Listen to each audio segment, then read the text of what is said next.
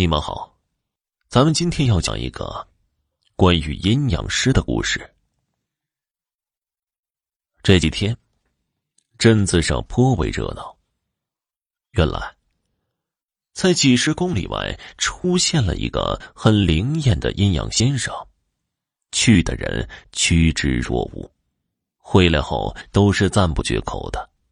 这几天竟成了镇上的人饭后的谈资，但却有一个人从不曾参与这个话题。大家议论的时候，他只是在一边自顾自地抽着烟。这个人是一个年过60的老人，他原本并不是镇上的人，据说一直住在很远的一个乡下小村子里，一生无儿无女，身体好像还有残疾。因为现在身体不好，这才投奔到镇上的侄子家。侄子一家对他算不上好，只能说是生活还过得去吧。有好事者提醒他，何不去找那个阴阳先生去给瞧瞧，没准啊得到破解，还能有一个好一点的晚年呢。而他却只是摇摇头笑笑。这一天呢，天色已晚，街边的人陆续散去。我在镇上闲逛，恰好看到那个老人还在那里抽着旱烟，于是凑上前，有一搭无一搭的和老人说起话来。慢慢的便又提起了那个很灵验的阴阳师的事。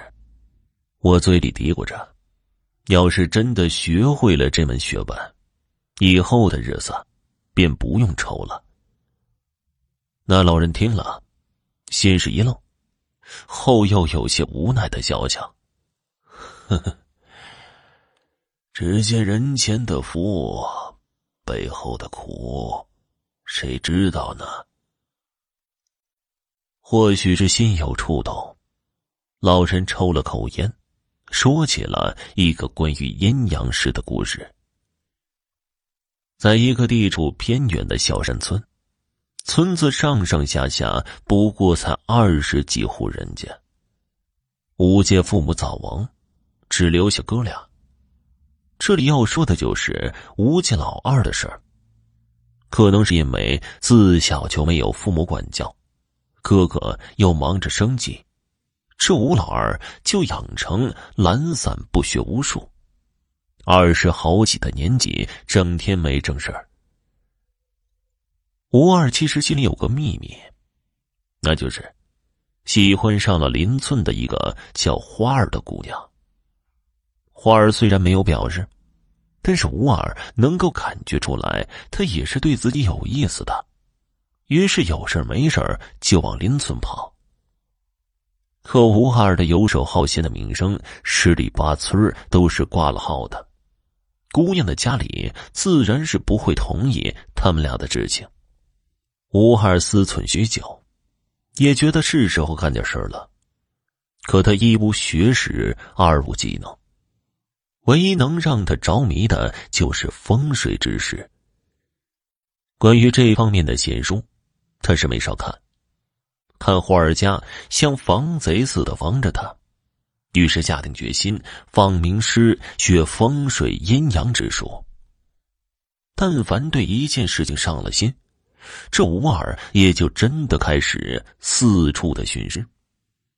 可能是机缘巧合吧，再加上他本身对这门道就有些天赋，还就真的找到了师傅。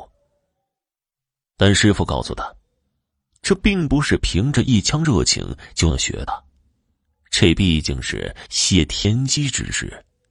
首先要过的一关就是学着一门的人，自己的人生就要有缺失。可能是孤独终老，也可能是自身上的缺失，虽然并不是说一定会有应验，但这个心理准备的有。吴二心里想想，自己这一辈子能做的怕只有这个了，至少缺一门，哪那么巧就落在自己身上呢？于是咬牙表示接受，师父又告诉他，学会这术不能用于害人，否则必遭劫祸。吴海从此就认真的和师父学起了风水阴阳术，一学就是4年的时间，直到师父病逝。因为师父一生无亲无故，吴二就葬了师父，这才又回到了村子里。那个时候的山村信息闭塞，再加上古怪的事情也会时有发生，所以有道行的阴阳师还是很受人尊敬的。可能是吴二运气很好，才出师就接连的帮村民们解决了几件棘手的事情，名声也就渐渐的混出来了。眼看着自己的生活条件越来越好了，吴二就又想起了花儿。他知道这几年花儿结了婚，不过过得不幸福，才结婚2年就又离了，于是他心里很想能和花儿再续前缘。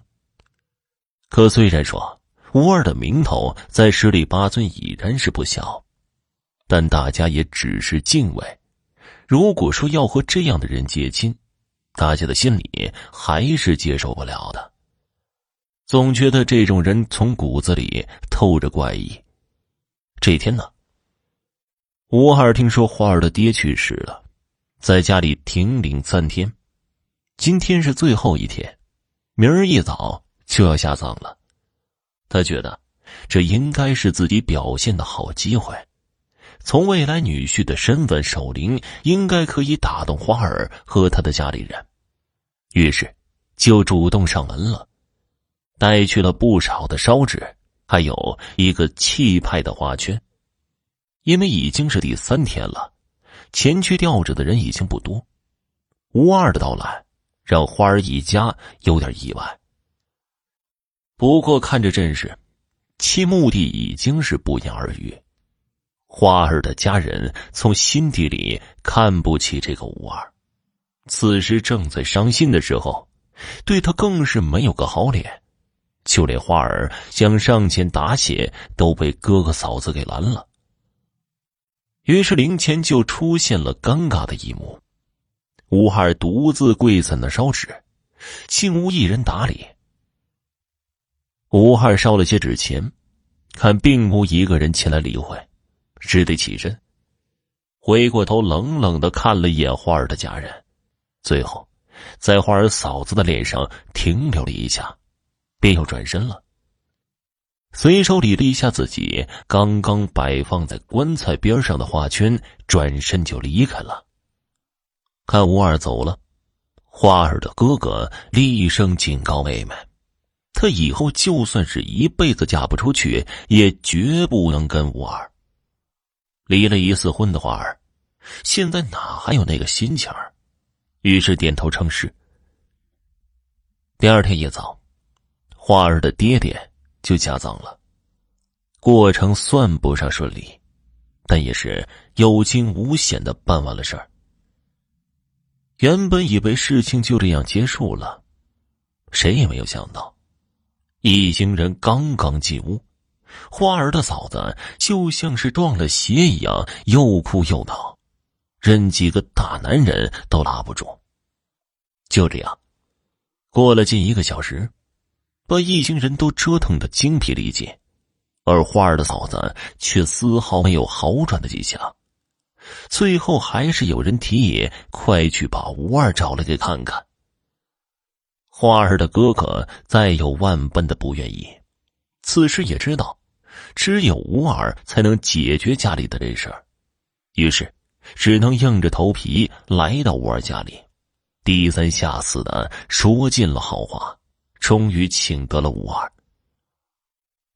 吴二来到花儿家里，四处看了看，随后带着花儿的哥哥来到坟前，指着一个花圈说道：“把它烧了。”花儿哥哥哪里敢怠慢，于是烧了那个指定的花圈。印象中，这个花圈应该是昨日吴二带来的那只。心有所疑，却也不敢再深究，等从坟地回来，花儿的嫂子已经恢复了正常，只是经过这么一折腾，身体还有点虚弱，躺在炕上睡着了。吴二并没有因为这次的事情来要求与花儿结亲，这让花儿一家的心稍微的放宽了些。只是那很长的一阵子，吴二都没有出现。有人说他是出外修行去了，等再回来又是几年后了。只是这次他就像变了个人，少言寡语了很多。最重要的是，人们发现吴二的一只手竟然废了，再也抬不起来了。他这次回来之后，还是偶尔帮人看个风水。慢慢的，临近的几个村子都陆续的搬走，找他看风水的也少了。而吴二的哥哥一家也早就搬到了镇上，只有他一个人守着老院子和几块田地过活。老人说完故事，将烟袋里的烟灰磕了磕，收了起来，说道：“